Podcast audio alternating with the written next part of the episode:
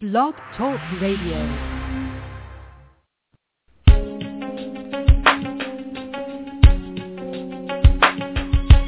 Empowered Love with author, self-mastery coach, and relationship expert Melanie Tonia Evans. Take back your power, heal your soul, and set yourself free.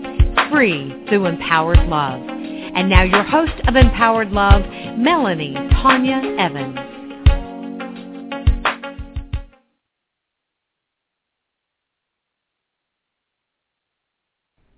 Hi everyone, I'm Mel and welcome to another Empowered Love radio show. And I've got another Thriver story for you and I have a really lovely Thriver today. I think she's really the Nigella Lawson of the NARP community. She's um, totally, totally, Suzanne is amazing with her recipes and uh, Tammy Boaz and I and a few other people, we say Suzanne is the reason why we have to exercise because we see her recipes all the time and I'll be working away and then up pops one of her creations. Actually, it's a picture of something beautiful she's done and I'm like, oh my God, I'm so hungry. And I'm off to the fridge. So, so, but anyway, Suzanne is a lovely thriver and of course, being a part of this community, she's been through NARP experience. And so I'd like to share her story and and share Suzanne with the community. So a lot of you already know her, but the people who don't. So Suzanne, welcome and thank you for coming on. Thanks, Mel. I'm really glad to be here too. Yeah, it's just so gorgeous. And you're another Aussie. You know, I don't have too many Aussies on. I usually have a lot of Americans and Canadians and but it's great to have a fellow Aussie on. Oh, wonderful. Well, yes, I'm definitely that. yes, from from WA over the other side of Australia from where I am. So Suzanne, you know, look, the thing is, for a lot of us with NARP experiences, you know, a lot of our stuff really started a lot earlier than the NARP, well, for all of us it did. Now, you definitely had a pretty profoundly painful childhood, and I think we're going to start off your story at that point because a lot of people will be able to relate as well. But can you, yeah, please share your story of your childhood? Okay, well, um, my childhood was difficult because um, at my birth, my mother was anaesthetized because that's what they did in those days. And I don't know why, but they did.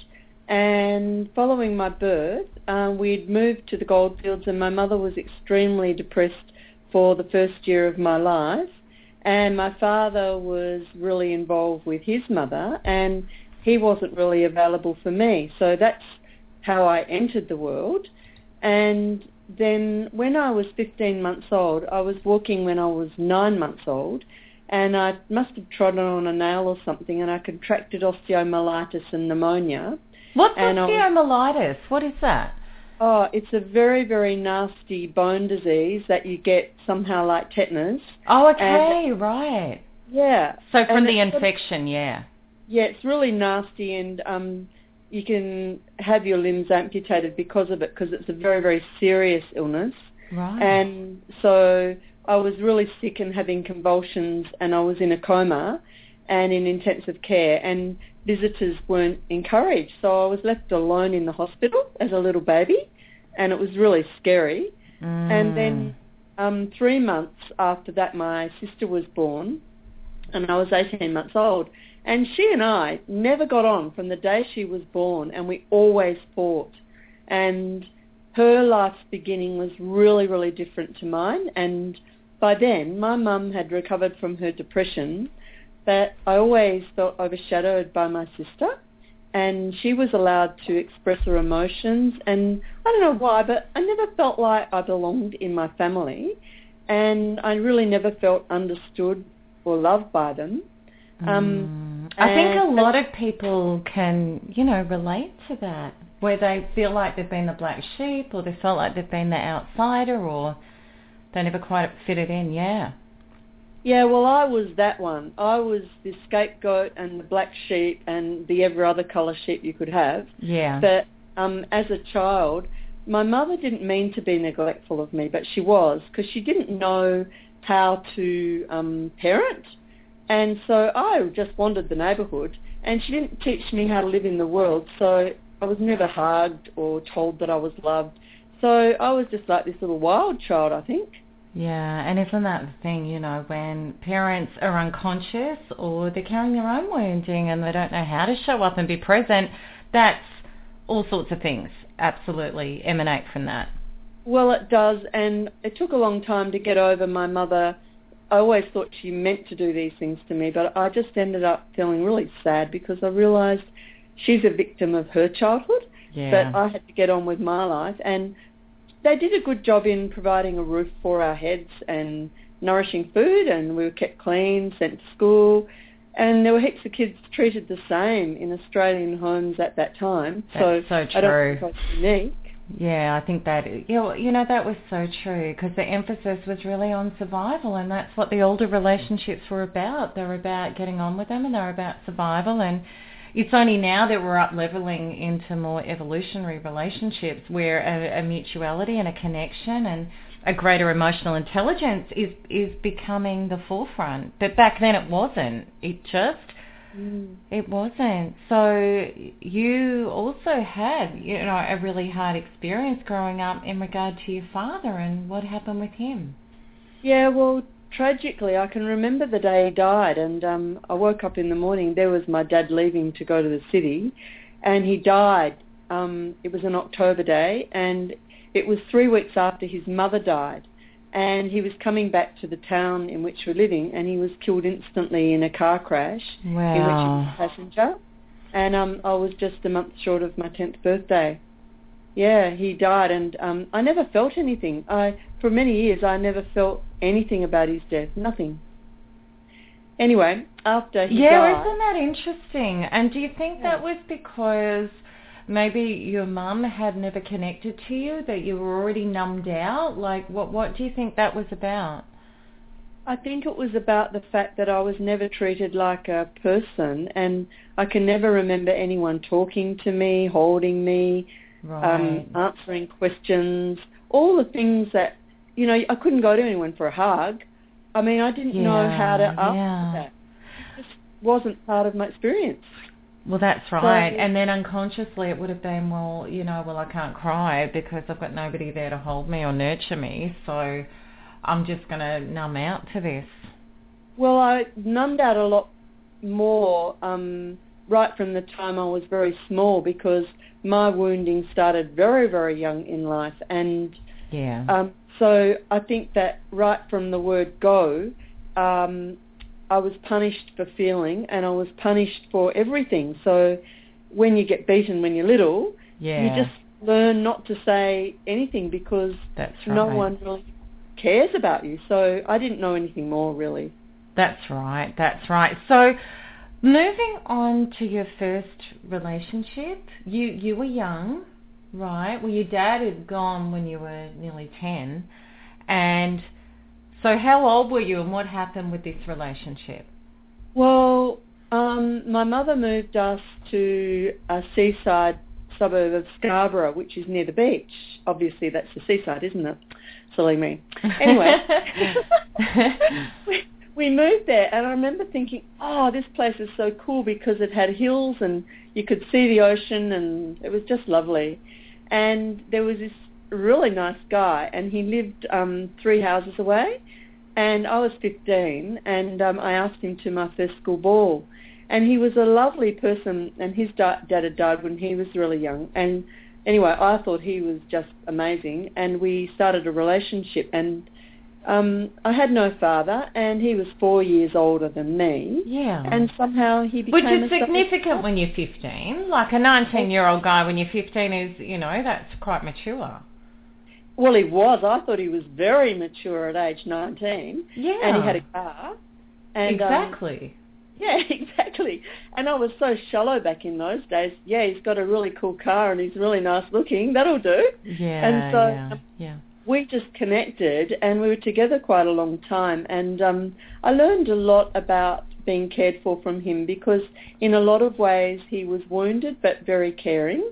and um, we used to go camping and all sorts of things. And um, it was in a lot of ways. He gave me a lot of fathering that I never got from my own father. Yeah, yeah. So how did that relationship end? What happened with that?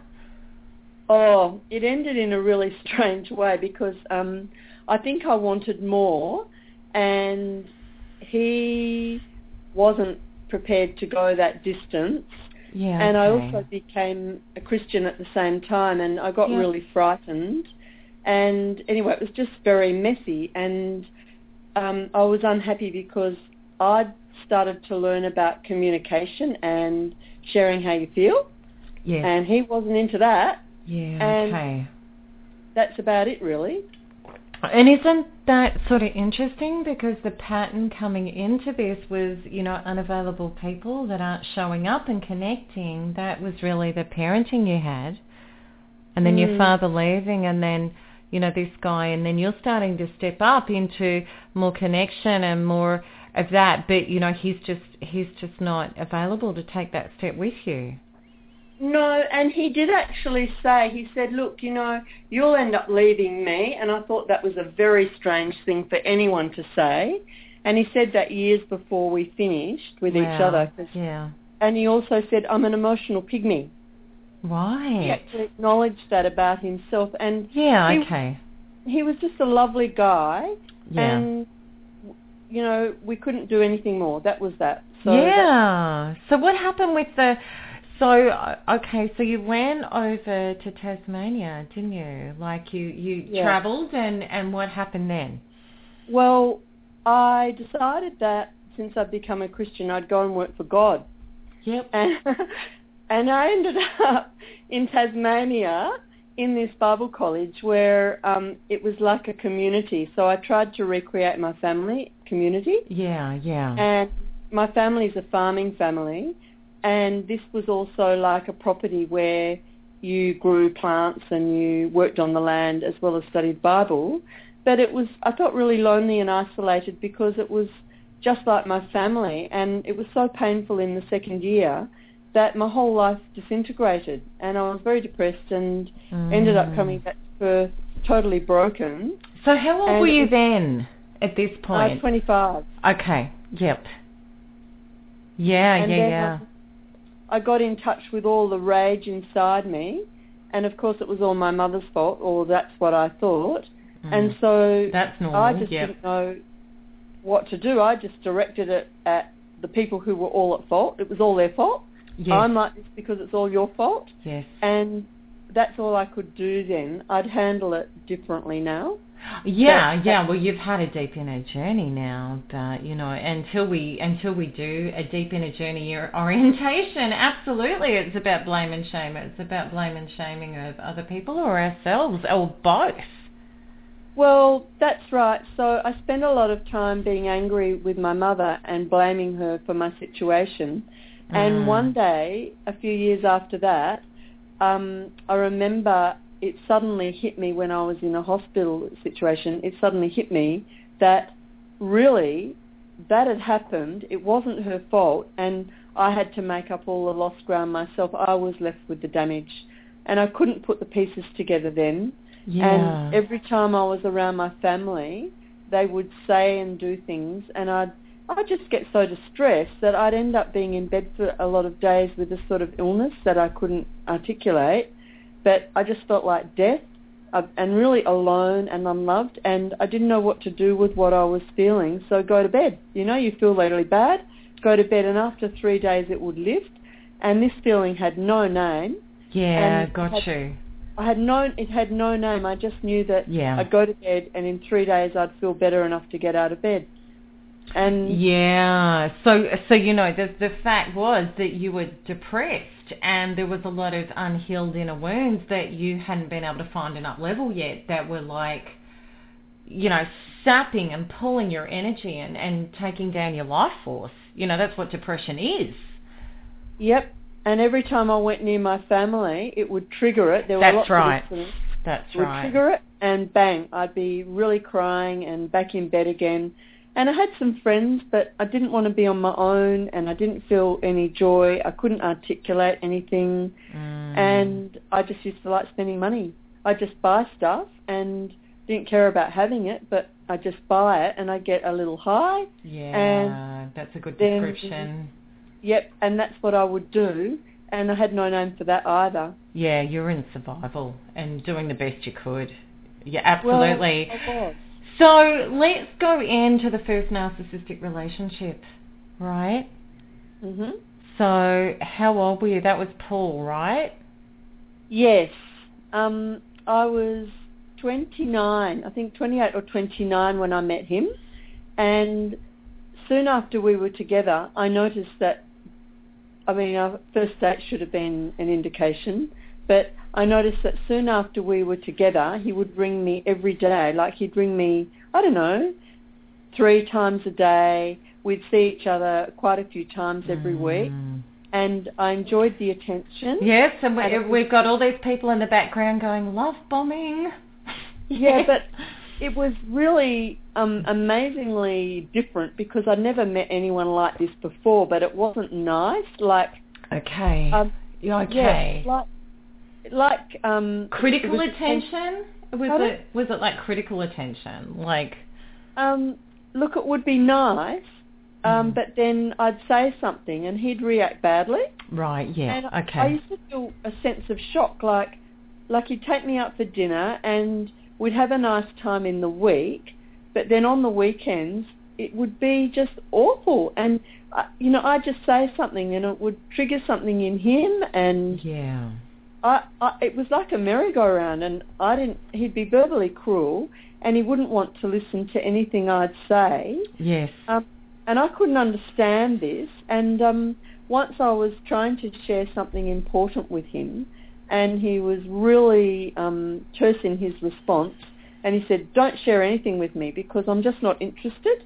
And I just started crying, and there were lots of times like that. So I started to um, work with a therapist, and it was, you know, I was in a lot of pain. I was getting really tired because Mm, mhm. I was giving up my life in a way to go and be with him because I had a man, you know, Oh yes. and oh yes, you know, definitely. man really wants yeah.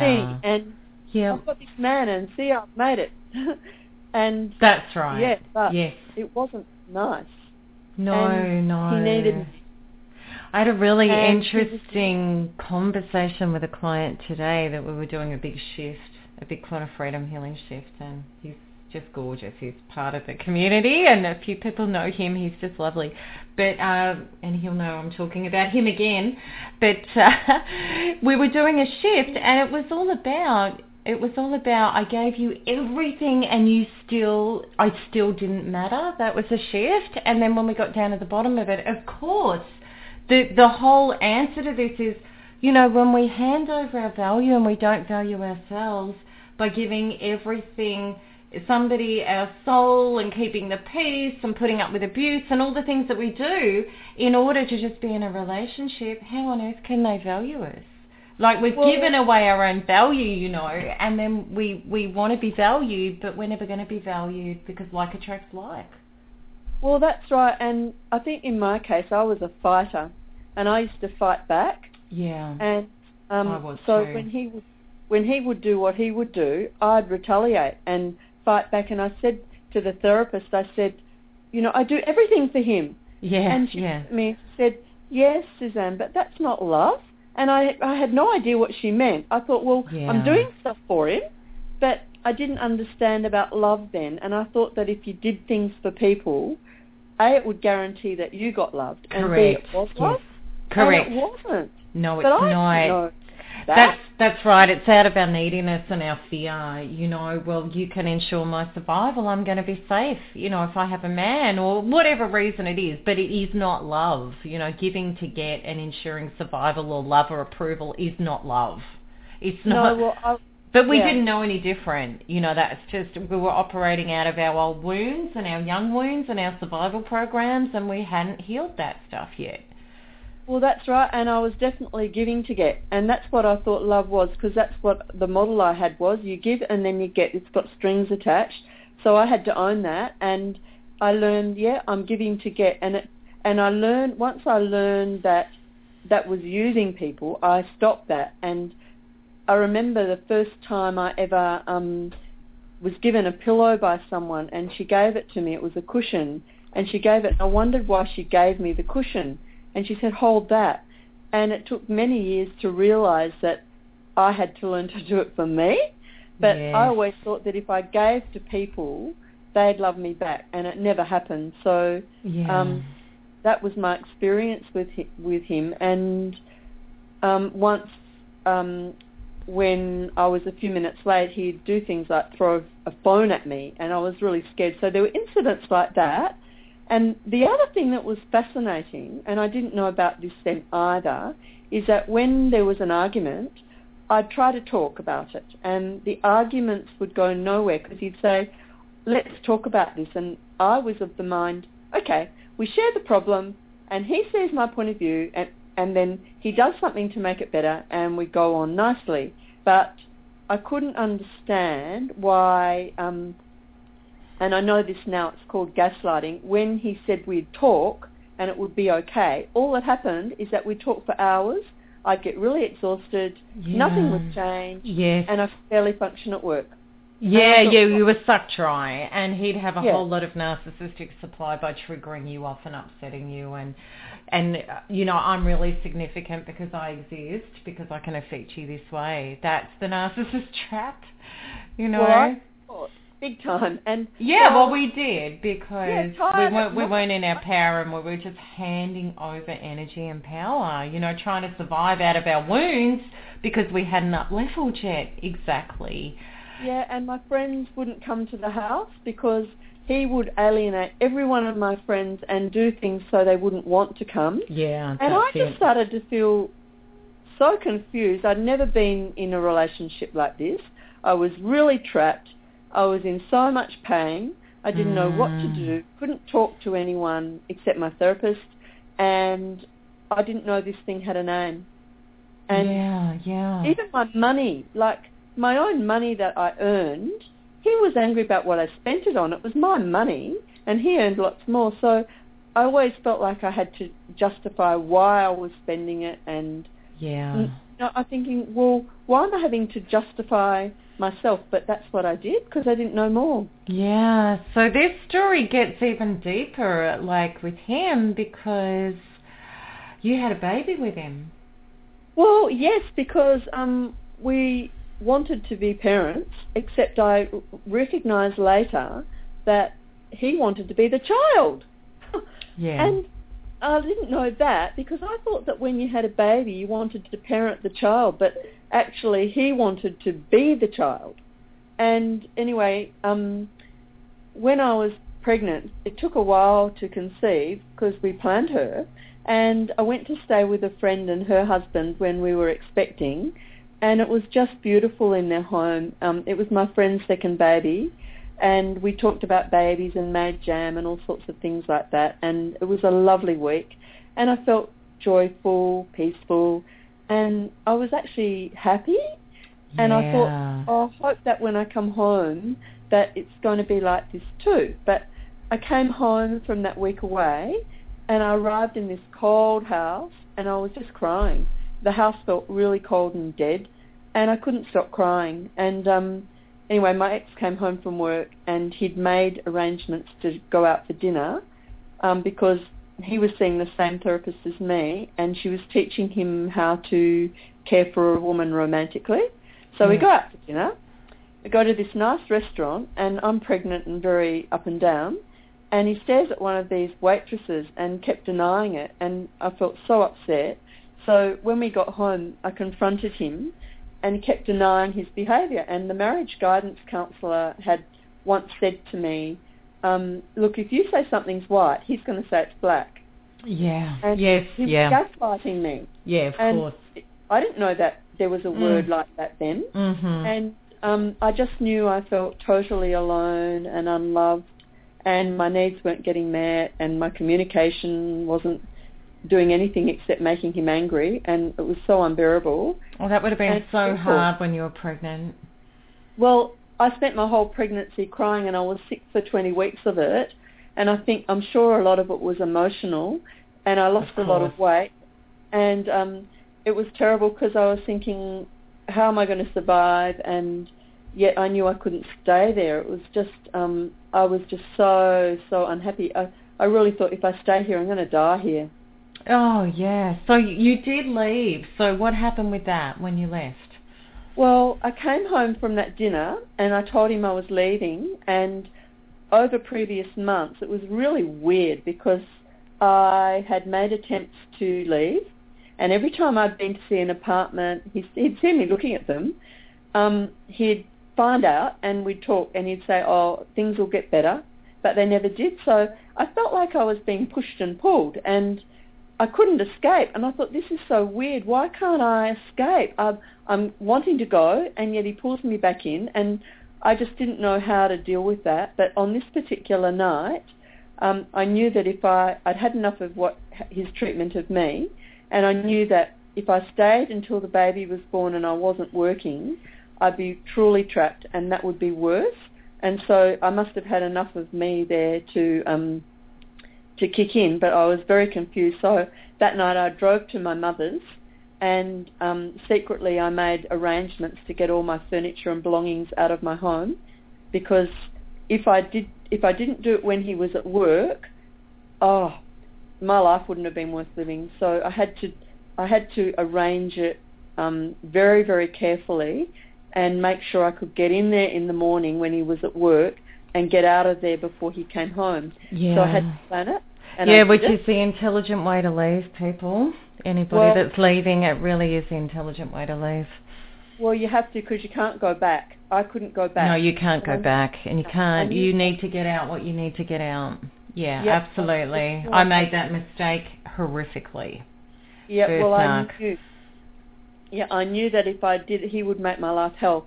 So I planned it all very carefully. Got the removal van there, and got all the furniture farmed out. And um, and when he got home, um, he rang, you know, asking why all the furniture was out of the house. And I said, well, it's my furniture anyway. And he said, I would have given it to you. And I thought, no, it's mine anyway. But he would have, it would have got nasty. So I had to yeah. get it out then, and I did. And I was so glad that I got it out. So you ended up going back home, and what happened with that? Oh, that was hard because um, I was anxious about the baby and how I'm going to care for it. Am I going to love it? Um, I've never been a mother before, and at my mother's house it was a really hard experience.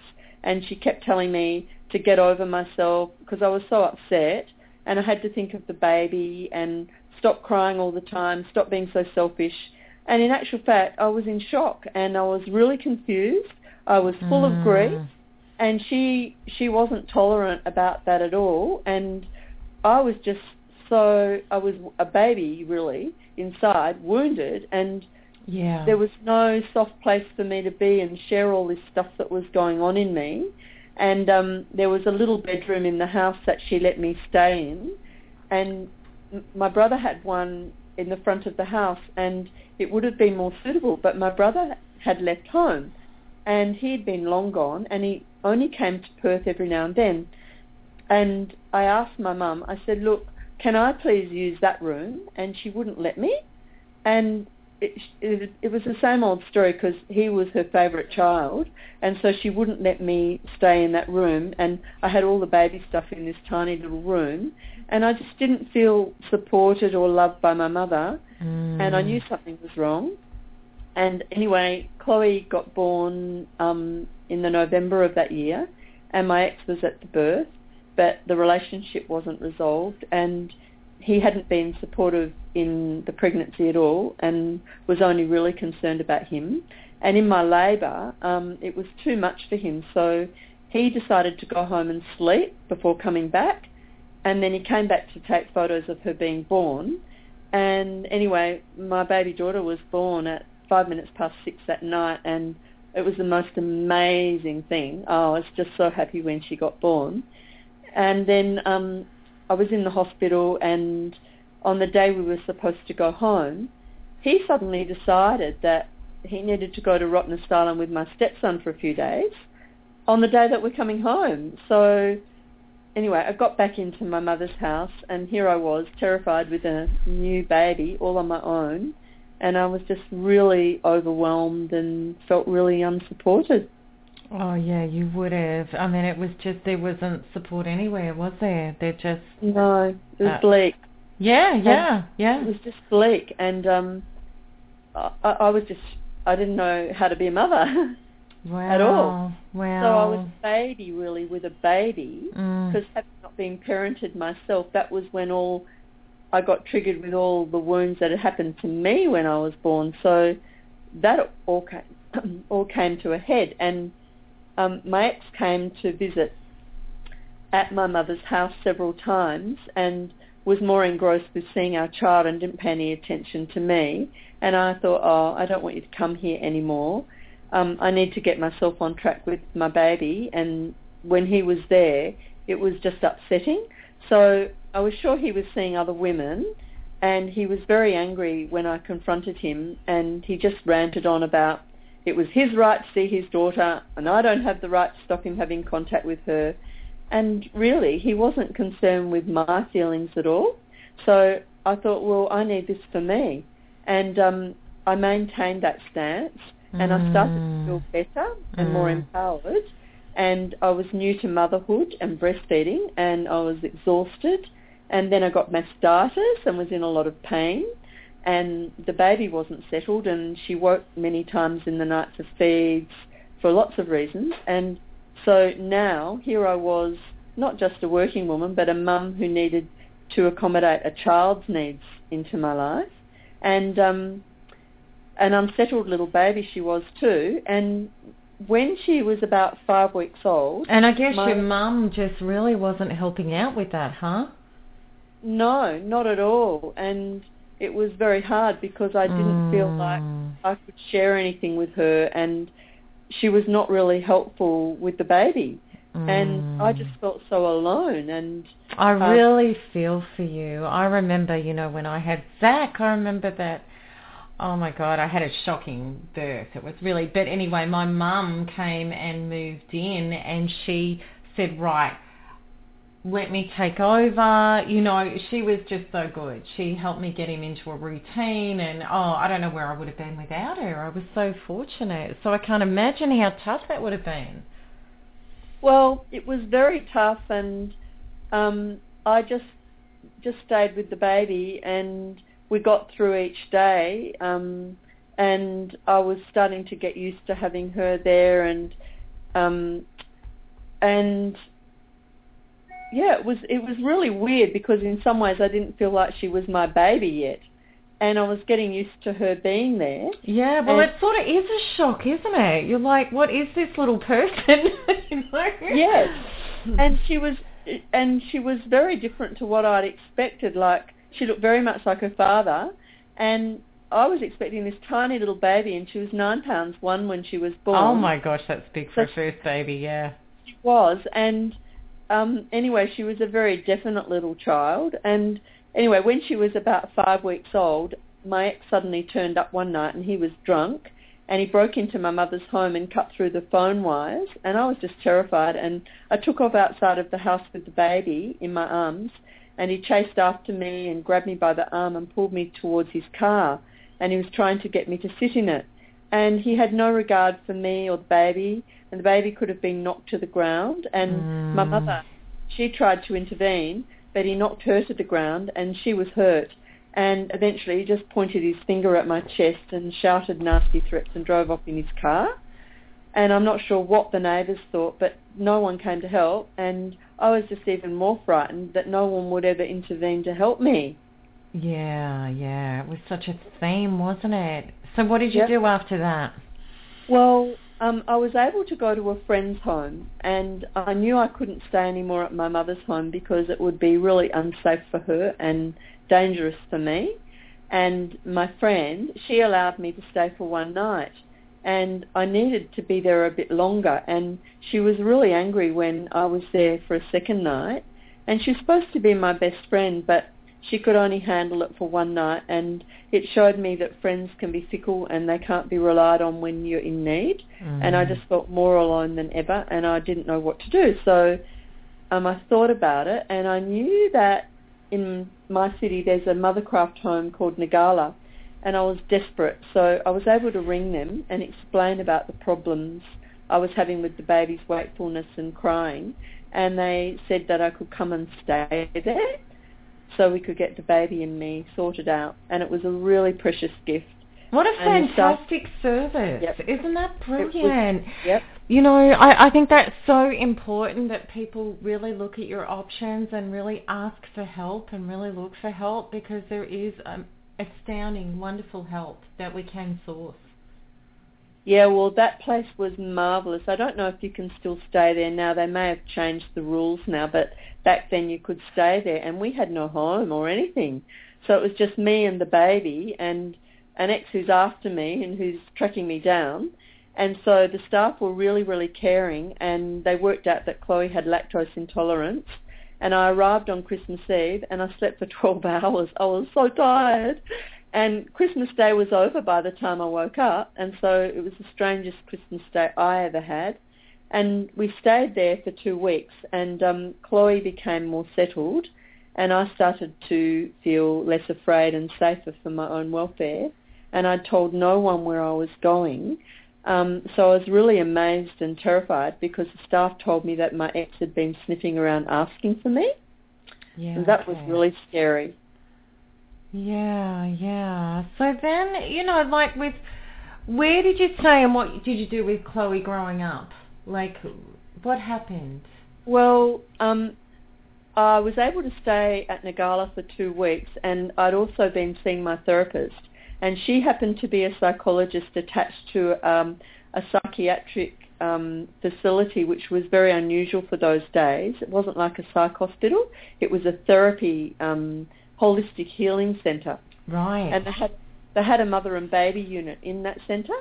And if you had um, top hospital cover, which I'd had, um, you could stay there, and it virtually covered the cost of staying there. And after every month, you had to pay five dollars a day, and you could stay in the creche attached to the hospital because you actually had to leave the hospital for a week. Then you could come back and go on the health fund again.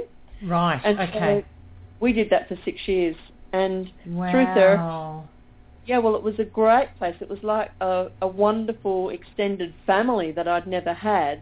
And the staff were like family and you could have chats with them. And through therapy, um, you know, I used to go to my groups and they had mothercraft nurses that would care for Chloe and the food was provided. And if you fell apart, it didn't matter because there were mothercraft nurses who could take the baby. And so I was very, very supported there. And every feeling I had was allowed because I really did disintegrate into, like I had to, the life I had, I had to completely, it dissolved completely. Whatever it was, Yeah. it wasn't me, and it, it just fell apart. And all of a sudden, there I was, like a child with no with no knowledge. I, I I just had no life anymore because everything dropped away, everything I'd ever known. Yeah, yeah, exactly, exactly. And you'd been in all of that survival where I can't express and I can't feel and I can't be nurtured. So you've just internalized, internalized, internalized, internalized, and then got into a safe environment and then bang. Yep, it all came out. And, yeah, um, you can feel, you can let go, you can start healing. Well, I'd never felt any of my feelings, and I didn't know what they were. And yeah. I just, I, I mean, I, I was in this. And then that's the thing. I just want to interject there. You know, when we've never felt our feelings and we've disowned them, right? We've disowned them. So there's only two things that we're going to be. And this is the, the real deal. Like we've got that trapped painful emotion that we've disowned. We're either going to be an abuser and a narcissist and have to project it out of ourselves, or we're going to project it into the field and we're going to bring it to us. Yep. That's why Yeah. we've got to resolve it. Well, yeah, and I didn't even have any awareness that this was what was wrong. So I couldn't even articulate it. All I know Yeah. is that here I am. I've fallen apart totally. I don't know Mm. who I am. Um, I just felt so small and all these feelings like terror. I started to feel terror and rage and hurt and everything I'd never ever felt in my life. And Yeah. and it was just fortunate that I was in the environment where I was because the, the therapist had said to me, she said, oh, Suzanne, I think it would be really good for you um, if you would come into the hospital for a few weeks or a few months. And I thought, oh my goodness, this is really serious. Yeah, Um, yeah. Said, I think you're very depressed. And I thought, oh, someone realizes something's wrong with me. yeah. That's a that's a first. And I also knew that for someone to say that a few weeks or a few months, what was wrong was really serious. yeah. And I was so relieved, and we had no home to go to. I was really vulnerable, in a real mess, and so um, it was wonderful that I could stay there. And over that Mm. six years, I, you know, I was in the hospital for six years working on all the stuff. Yeah. And at the end of six years, I was strong enough to come out, and I've never needed to go back. So that's at least one good thing. Yeah, yeah, that's right. And you know, that's the what gorgeous support. You didn't have any support from, you know, him, your partner or your family and you had this support and you were able to fall apart and and absolutely, you know, before the days of energetic healing tools when we can like fast track and really, you know, laser focus and shift and up level, it can be a really hard gruel, you know. Well, it was because I had to go from. I said to my doctor once. I had a wonderful psychiatrist, and I said, "Well, how long is it going to take me to grow up? Because Yeah. I have to from the beginning." And he said, "Well, not as long as it's taken you to get this far." And um, that's basically what had to happen. Yeah. yeah, yeah, yeah, yeah. That's and it. there wasn't any any energetic healing then that you could, like you say, fast track it. There was only what there was, and that was an amazingly good facility. So I don't know what. other Yeah. Yeah, that was meant to be, huh? You know, Well, there's there's so many things in our life that are meant to be, aren't there? In a, in Yeah. amongst all of the disaster, there are so many meant to be's. It's like Well, the field always says, you know, okay, you're going through this, you have to evolve this. This is your pattern, this is your stuff, but this is your lifeline, right? This Yep. is this is you know we we we get it, we get it. The the field is very um, gloriously supportive. Like there's always something there. So Yeah. so when you left there, like okay, what happened then? You moved out and Um, yes, well, we moved out, and by that, well, when Chloe was six months old, we actually got a Homes West unit. That's a government apartment, and it was in a lovely setting. And I'd never seen it, but I said I'll take it because we didn't have a home. And at that stage, I was beginning to be able to be strong enough to come out for um, a weekend every now and then with the baby. And so we'd go there and then we'd go back into hospital again or I'd be out for a couple of months and everything would fall apart again and back into hospital again. And it was like that for six years. And then when Chloe was two and a half, um, we got this dear little um, house. We, I found out we could get a Homes West house with property, like a land, and it meant it would be great for a child growing up. So I got this lovely cottage on a quarter acre block and we moved in there and um so we had a home to go to on weekends and um just kept going to the hospital so over the time of the hospital I went from being an inpatient to a day patient eventually to an outpatient yeah. and by the time Chloe was six um, I was able to manage being a mother and um, go back to uni and actually found out I was intelligent and um, Chloe went to school.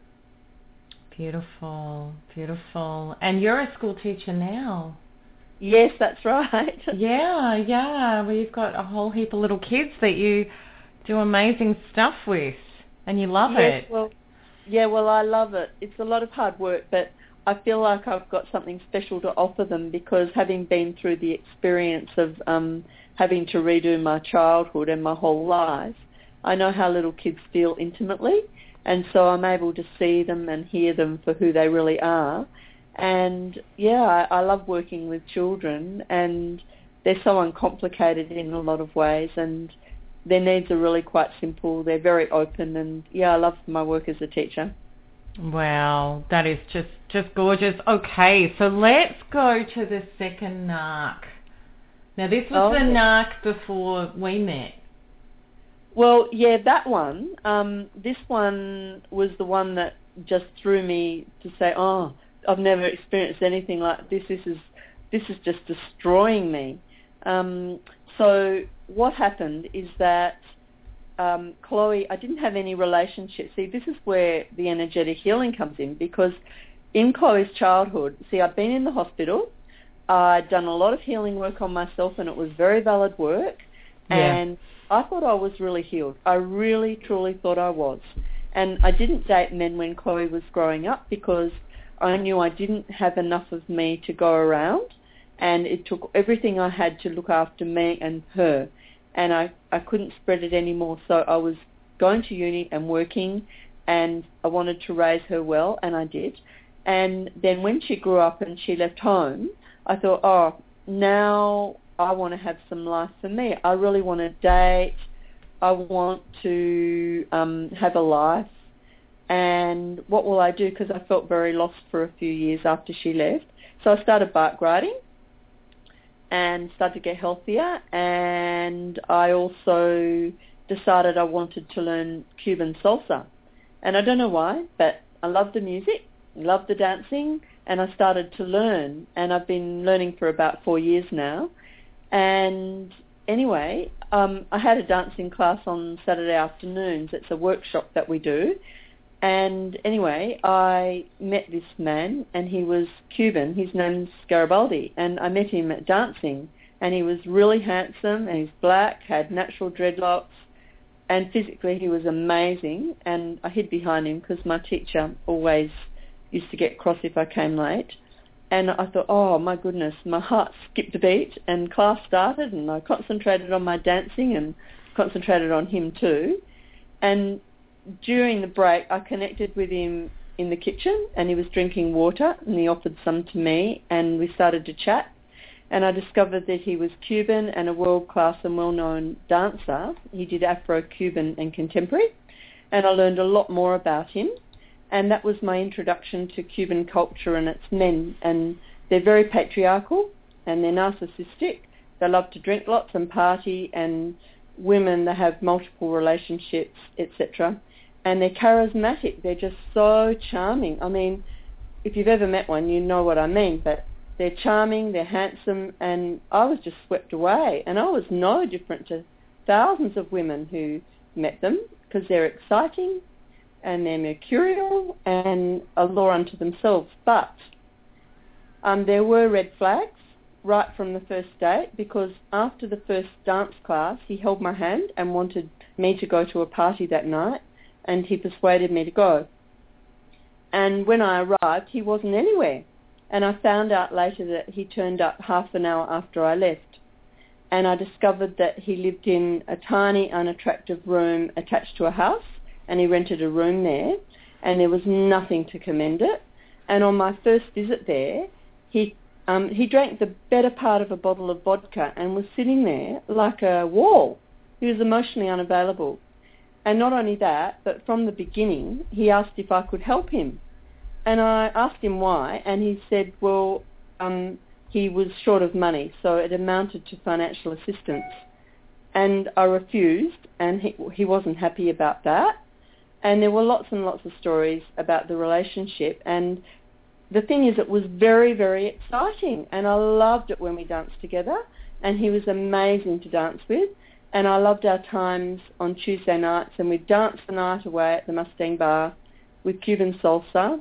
And I wasn't a good dancer at that time and he used to get really annoyed when my timing was out. And the other thing is that he'd triangulate me with other women and he'd dance with them. Like he wouldn't dance with me first he'd go and dance with them. And I thought what the hell's going on here? And so I began to feel really insecure I was uncertain and anxious and frightened and angry, and I talked with him about it, and bit by bit he'd change, and he was able to keep those changes, but then he'd find new things that he'd bring in. And I thought, oh, I set boundaries, he's keeping those, but now he's brought in all these new things. And I thought, I've never struck this before. Where did that come from? And it was a roller coaster. And at that point, he'd never been to my home, and our time together consisted of dancing, and we'd spend time in his little room, and he'd drink alcohol and listen to Bob Marley, and um, that's what we'd do. And the music was really loud, and I hated that. And he also smoked really heavily, and anyway, that wasn't good for my lungs. And anyway, I don't tolerate smoke around me, but I tolerated it from him from some, for some reason. And anyway, we continued on, and eventually he came to my home, and it was very disturbing at times because he loved Bob Marley, and he played the music at really high levels. And my solution was to run around the house, and I'd turn off the power to the house when it was unbearable, and um, pretend it was a power failure. And once he was drunk and he upended the fridge and everything tipped out and I couldn't leave and I didn't know what was wrong but I was feeling like I was falling into little pieces and I can remember one night thinking I might as well give it all away because this is just too hard. I can't escape. I'm dying. I really felt like I was dying. Oh, it's the most horrible feeling. So how long did that relationship go on with him? Um, about a year and a half at that point, yeah. A oh, year and a half. Wow. And Okay. I never felt that bad, even with my ex. No, no. When they hit like a freight train, they hit like a freight train. Well, I was so attracted to him. I couldn't deal with it. Like, Yeah. so attracted on one hand and so destroyed on the other. I couldn't make sense of it. So how did you find my information, Suzanne? Oh, that's a good question because I was just desperate and I started off looking on the net for boyfriends who um, are very selfish. That's how it started. Mm-hmm. And so I don't know how I found you, but one day I found um, some of your work. I don't know how I found it, but I did. And I started to read and I thought, oh, this makes sense. This is what's been happening to me. And I was just desperate to find a solution. And um, I found out that you also had this program and all this information started to click into place and I'd never heard about no contact before and I'd never heard about that's right I read something on it was one of your articles and it was about peptide addiction. And I was shocked because I'd never heard about that before in my life. I thought oh what is this? And um so I got in touch with you through I don't know the there was a email address or something attached to that. Um, it was either a radio program or an article, and I Mm. contacted the email address and I bought the program and I started to work it because I was just desperate. I thought I'm dying. I'm really dying. Mm. Yeah, well, thank God. So you were still with him at that time? Um, I was still with him at that time, and then I an incident happened at my house where he um, he was staying at my house, and one I go riding very early in the mornings, and I'd picked up his jeans which were on the chair, and out of the pocket of his jeans, it was a really fortuitous experience because out of that pocket fell three rings. One was my mother's eternity ring. Oh. One was a, um, a sapphire ring that belonged to my father, Yes. and one was my own emerald ring. Right. And they fell out of his pocket, and I just, I was livid, and um, I got him out of bed. I said, "You're leaving now," and I drove him to the train station on the way to riding, and I said, "Don't ever darken my door again." yeah, what a good expression. Don't ever darken my door again. I like that. Yeah, like don't don't try it. I Whoa. was just livid. And I think I needed something like that to make it clear because on one hand I knew it was really bad, but on the other I was so vague. It was like being in this fog and I'm thinking I can't make sense of this. And it took something like that for me to say, what can this be happening? I've got to get I've got to get him this man out of my life now. So you were doing NARP at the time? Like, were you working the no. modules at that point? No, I just got it. oh, you just got it, right. So it was all like the timing all came together. it all came together and the timing was perfect and um, it all came together and so what I would do, I would just get the modules and I hadn't read any of the information because all I wanted was to get those modules and I just looked up the ones that seemed relevant. Right. And I just went for it. Everybody What- else, please do read your instruction book. well, I was desperate and I thought, what's the ones that matter here the most? yeah. And the and, and it was different then because we didn't have the new forum, so the modules are easier to access. But all I did was I looked down the list and I thought number two, the ideal partner, not do that one quick, and number nine, settle the connection. so, yes. oh, they got done to death. And I've had this little book, and I just used to write down. Um, I used to write down all the information and go through the protocols. And I was amazed that as I started to write down all the information, more stuff would come up yeah. that I didn't even know was there. And I put all this stuff in the modules, and I actually felt energy leave my body. Um, sometimes it was really um, powerful, and I thought, oh, something's gone out of me that was there before, and I'd feel lighter and happier. And sometimes something would shift, and the charges always kept going down. And um, I found that my life on the outside was changing, and I, I was feeling more peaceful, and I was just feeling like some joy, and things were changing too. Like my work got better, everything started to go more smoothly. Um, and it was like as I was taking this stuff out of me, as it was coming out of me, um, I just noticed that um, things that I'd found really hard to do before, like um, looking after me, I, I, I, that's right, I spent a lot of time focusing on caring for myself. And at that time, um, I just didn't want to be around people very much. And I'm a very gregarious person, but I'd go dancing, I'd go riding, but I'd just stay at home and I'd think, what do I need to do to look after me now? Mm. I'd have baths, I'd go riding, I'd eat good Yeah. food, I'd um, sort out my house. I just do really nurturing things, and Mm. that's so important. And it is, know- is, isn't that such an important step, you know, Yep. to really go in and to really self-nurture and to really heal. And that, and it, it's true, you know, if you just stay gregarious and running around and trying to keep busy to get yourself through it, you don't really heal. You've got to do that incubation and come right in and do all that work and self-nurturing.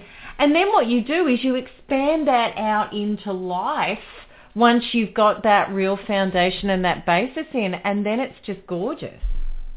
Yeah, well, it's got a lot more peaceful, and my relationships with people have changed too because I wasn't able to set boundaries before, or what I understood as boundaries, and Yeah. um, I've become very clear over the past year or two about what boundaries actually are, and I've been able to set very, very clear ones with quite a lot of people. And um, when they're violated, I'm able to say to those people that they violated that particular boundary, and I'm just not prepared to tolerate it in my life anymore. And anything that disturbs my peace has to go um, because it's not who I am really. And I've realised that I'm valuable and um, I deserve a lot better. And the other thing I've learned, and one thing you said, and I've always understood this about being a source to myself, Mm. like you can't get anything from another person or or a Mm. situation. You actually have to be that yourself. And I think I read so true, right. so true. You know, if you're trying to get happiness, you're going to find misery because you can't get happiness and love. You have to be it. You have Yes. to radiantly be it, and then you start generating it. But you've already got it. You just start generating more of it with life and other people.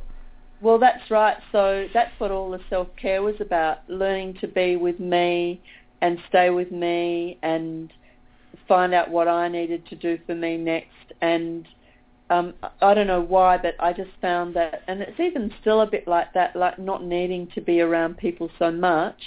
I just am busy with my work and busy with dancing and everything and things that nurture me. And I guess I just have a relaxation now about it all because I realise that what's supposed to be mine will be mine. I don't have to go out searching for anything. I love So that. might I love that. I just have to live my life each day, Yeah. nurturing me, being me, and not proving anything to anyone. And it'll just happen because it's me. And if it's not ready and if it's not me, then it's not meant for me to have. And that made me calm down a lot because I Whoa. realised what's inside is what's outside. You know, I've got goosebumps right all over, which is just, well, it is. It's a resonation of truth, right? And people listening, you might have known that when somebody says something and you get goosebumps, it's like your whole body cue, your chi, your energy goes, yes. And the thing is, Suzanne, you've got this somatically, right? What you've Yep. just said, you can't actually have that as just a head concept. You have to know it through every cell of your body. And when you do the work, the inner work, and you really release so many of those inner wounds, and going to that point, you would have found, like doing that deep inner journey with NARP, you would have found a lot of the original wounding and reasons as a child, like those deep programs, am I right? Yeah, because one thing that never got touched on in the hospital, like I dealt with the feelings, but um, none of the deep belief systems that underpin those feelings, none of them was dealt with. And had they been, had there been something that would have helped me to understand them, um, because it was all basically cognitive. But what I've since discovered is that this stuff's energetic, and you can't get it out through thinking or talking or cognitive work or you know just being with a therapist you actually have to get it out from yourself because it's stuck in there. And so what I discovered was that um, I had all these underlying beliefs that were causing the feelings and the situations to happen in my life because if I had have been able to remove all these things with my ex-boyfriend, um, Like I wouldn't have even got involved with him because it wouldn't have even been part of my psyche to begin with, but because I had underlying beliefs like I'm not enough on my own, um, I need someone to make me happy, I need a man, all these beliefs, there were so many of them. And I didn't realize I had all these beliefs. And I only know by the results that came into my life that I had these beliefs. So that's so true. You know, when we're stuck in unconsciousness, it's our normal. We don't know it's there. Like we're surviving and living in it and it's just our normal. It's actually not until we start shifting out of it and finding it and we go, oh my God, now I get it. Yeah, because it came out of me. And as I said, like when I was doing the modules, um, I'd do one protocol and then all this other stuff had come up, all these images or thoughts or feelings. And I thought, oh, I didn't know that was there. And mm. there was some mm. that were really, really hard to deal with. And I thought I was going to die. And I think I For contacted sure. you once and I said, look, I'm dying. I feel like I'm dying. I'm really going to die. And you just said, no, it's just something that's a deep um, belief that's about to shift. And so, no, it's going to be okay. Because I was panicking and I thought, I'm dying. I'm really going to die here. And it was so painful. And anyway, it did shift. And um, it was another big belief that was out of me. And that's all it was. And so all those all those old beliefs um, as I did the uh, modules, they got released and sometimes I'd fall asleep because I'd be halfway through a module and I'd just be asleep.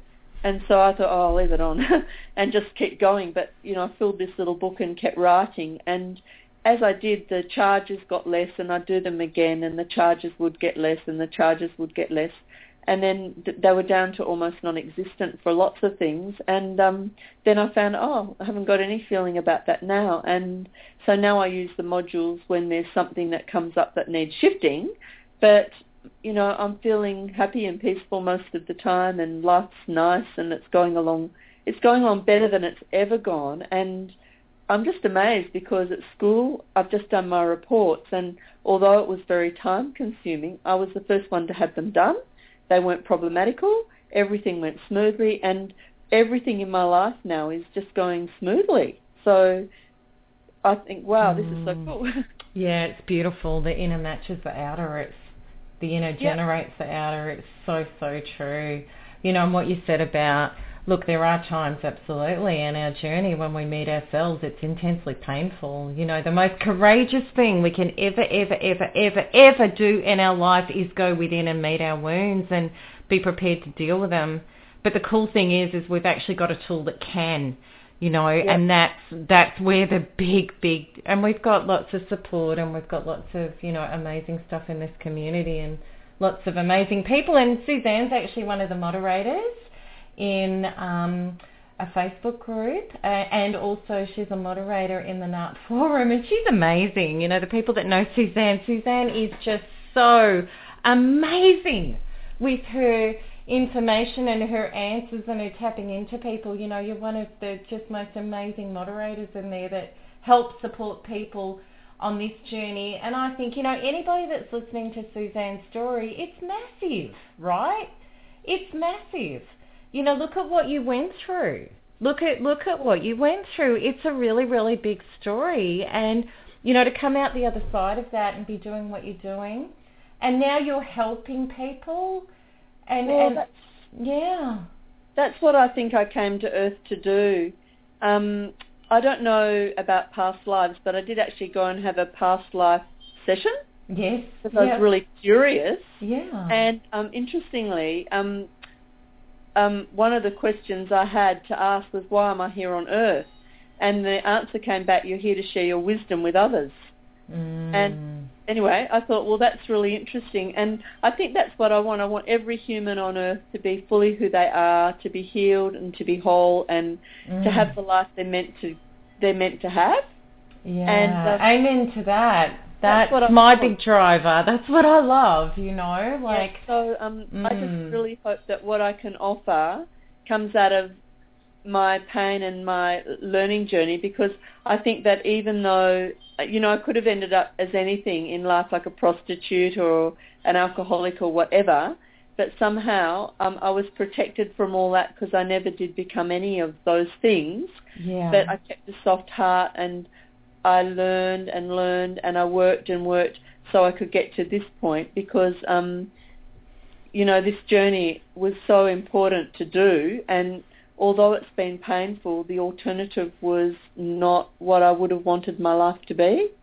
yeah, exactly. So now I want to be available to help as many people as possible just heal and if I can offer anything towards that, that's what I want to do. So yeah. Oh, um, that's beautiful. That's beautiful. And it's so true. You know, when we become conscious, we want to help everybody else come out of the trance too and become conscious and take their power back. And like you said, the most beautiful words, we want them to be who they really are.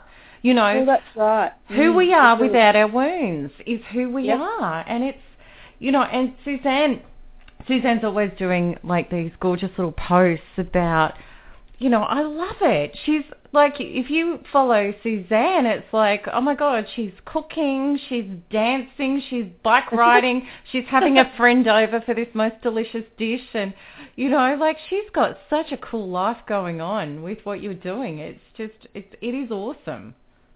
It's a happy life, and I love my home, and my kitten's ten months old now, and he's delightful, and my other cat is too, and I just love my life because there's no drama in it, and I love my work, and it feels like everything's seamless now, and I love dancing and my dance community, and I love riding, and um, my gears have been out of whack, so they've been in to get fixed. My bike's been in the hospital, and anyway, I plan to go riding in the morning, and you know, Mm. life's just so rich, and I'm just so thankful for all the good things that are in it. I'm just very fortunate, I think. Well, isn't that gorgeous? And that's how life should be and how it should be generating without the wounds. Ab- Yeah, because without Absolutely. you're and you're peaceful. Yeah, and you've you've got all this released energy to actually create and generate with and be joy with. So Suzanne, if you've got any, because we're about to finish off, so have you got any messages or any like anything that you'd like to say to the community? Yes, I'd just like to say that if you're in pain and if you've had a really long struggle and you may be aware of some of the things that are causing you pain or some things that might have happened in your childhood or you may be living with someone who's a narcissist or is another toxic sort of person, if you've got any of that kind of pain and you want your life to be different, then I would suggest that you become involved with the NARP program and use it because it will shift all of that pain out of you. You would need to be committed to the journey, but the end result will be a life that you'll love to live and it will be so different to what you've ever known. You'll find that you become more secure in yourself. You'll be peaceful and joyous as you go through the journey. And I don't know why anyone wouldn't want to um, have a really full and healed life. I don't know. Um, some people choose not to, but I certainly don't, didn't want to have the life that was the, where I was dragging myself through every day. So I'd say if you want a really good life, clean out all the pain that's in it, get the NARP program, and there's no reason why any human being can't get that NARP program. Um, if you can't afford it, You can get it at $20 a month, which is even less than the price of two cups of coffee a week. Um, and if you're really stuck, you can apply to Melanie That's and find right. a way to get it. There's no reason why anyone cannot have this program. And sure, the modules might be long, and you might think, oh my goodness, this is going on forever. But, you know, your life and your soul is worth it because um, I don't know about you, but being really depressed and in the hospital and not able to leave and not having any sort of life, I thought my life is over. How am I going to survive with a baby? But you know, my baby's grown up and I've got a whole life and where I started out is nowhere where I ended up and everyone can have that. Everyone can have the life that they were born to have. And so I'd say, um, don't give up on yourself. Just get the NARP program, get all that stuff out of you. And there's so many people in the community who've realised that and they're now having really interesting lives. And even the people who are just starting to come through and work the NARP program and starting to realise, oh gee, you know, I'm living with this man and or woman because it's not just men, it's women too. Um, I'm living with this person and my life's feeling like it's fragmenting. I mean, you know, some people choose to stay with that, but why have that in your life when you can have something so much more rich and powerful? That's what I'd say. Yeah, and you know, you're for everybody listening, Suzanne is one of the moderators in the NARP forum. People that are on the gold package, which is still incredibly affordable. It's 35 a month. Um, and Suzanne's right. You know, if there's anybody out there who's in financial stress who wants to come on NARP, you can apply to be sponsored. Right? There is no reason why you can't get involved in this healing community whatsoever. And there's so many of us. I'm in the NARP forum every day as well, popping in. There's so many incredible, incredible people in there to help hold your hand and, you know, stand with you and beside you and under you and over you to to help you heal because we're all very passionate about it, incredibly passionate. Well, Suzanne, it has just been an absolute pleasure having you on. You're just amazing and you were so good. You're just you you just your story was amazing. No? it's a long one. yeah, yeah. You did it beautifully. So I'm just so grateful for you coming on and, and sharing and being with me tonight. My pleasure. All right, my love, and I'll be talking to you and looking at your yummy recipes soon. Oh, I've got the next one going. Keep them up. uh, I, I've got to make that dal. I haven't got onto that yet. I've been Well, using up that. what I've got in the fridge on my menu. Well, We'll do that. And there's another one for, I know people might say, oh, that's so gross. But Brussels sprouts, if you slice them really thinly oh my goodness. And cook them in olive oil with garlic and a little bit of chili Ah. and some pine nuts. Is that making you feel hungry? No, actually, you, you got me. You got me. You fed income. I could be vegetarian around you. You're amazing. Well, vegetarian food is really good, but you know, there's so many delicious things, and I'm not a vegetarian totally. I do have some chicken and fish, yeah. but you know, if you make food and you share it, and you and you make really good food for your body, your Eh. body really loves it. So you have to make the dal and tell me what you think of it Oh, I will. I've got the recipe tucked away. I'm looking. I love dal, so I'm really looking forward to it. well, make sure you put the cumin in, and you've got to put lots of garlic. Okay, beautiful. Beautiful, fantastic. All right, and that's another benefit you get being a part of the NARP Forum is Suzanne's recipes. they even made a special place on the forum to put them now, I know. Well, I'm not so everyone can put them on there. I know it's fantastic. It's awesome. All right, Suzanne, you have a lovely night, and thank you so so much for coming on. Thanks, Mel. It's been great. Okay, darling. Bye bye. Bye. Well, I hope you all enjoyed Suzanne's story. It's an amazing, amazing story. And uh, yeah, and I'll be putting up the recording and a little um, and, and a little summary. We're not going to actually put up the full transcript. I'm going to put up a little summary of this story, and that'll be going out on the blog today and I'm sure Suzanne will be absolutely happy to answer any of your questions and comments, and I will be as well. So that's it for me, everybody. Bye-bye and lots of love and see you next week. Bye-bye.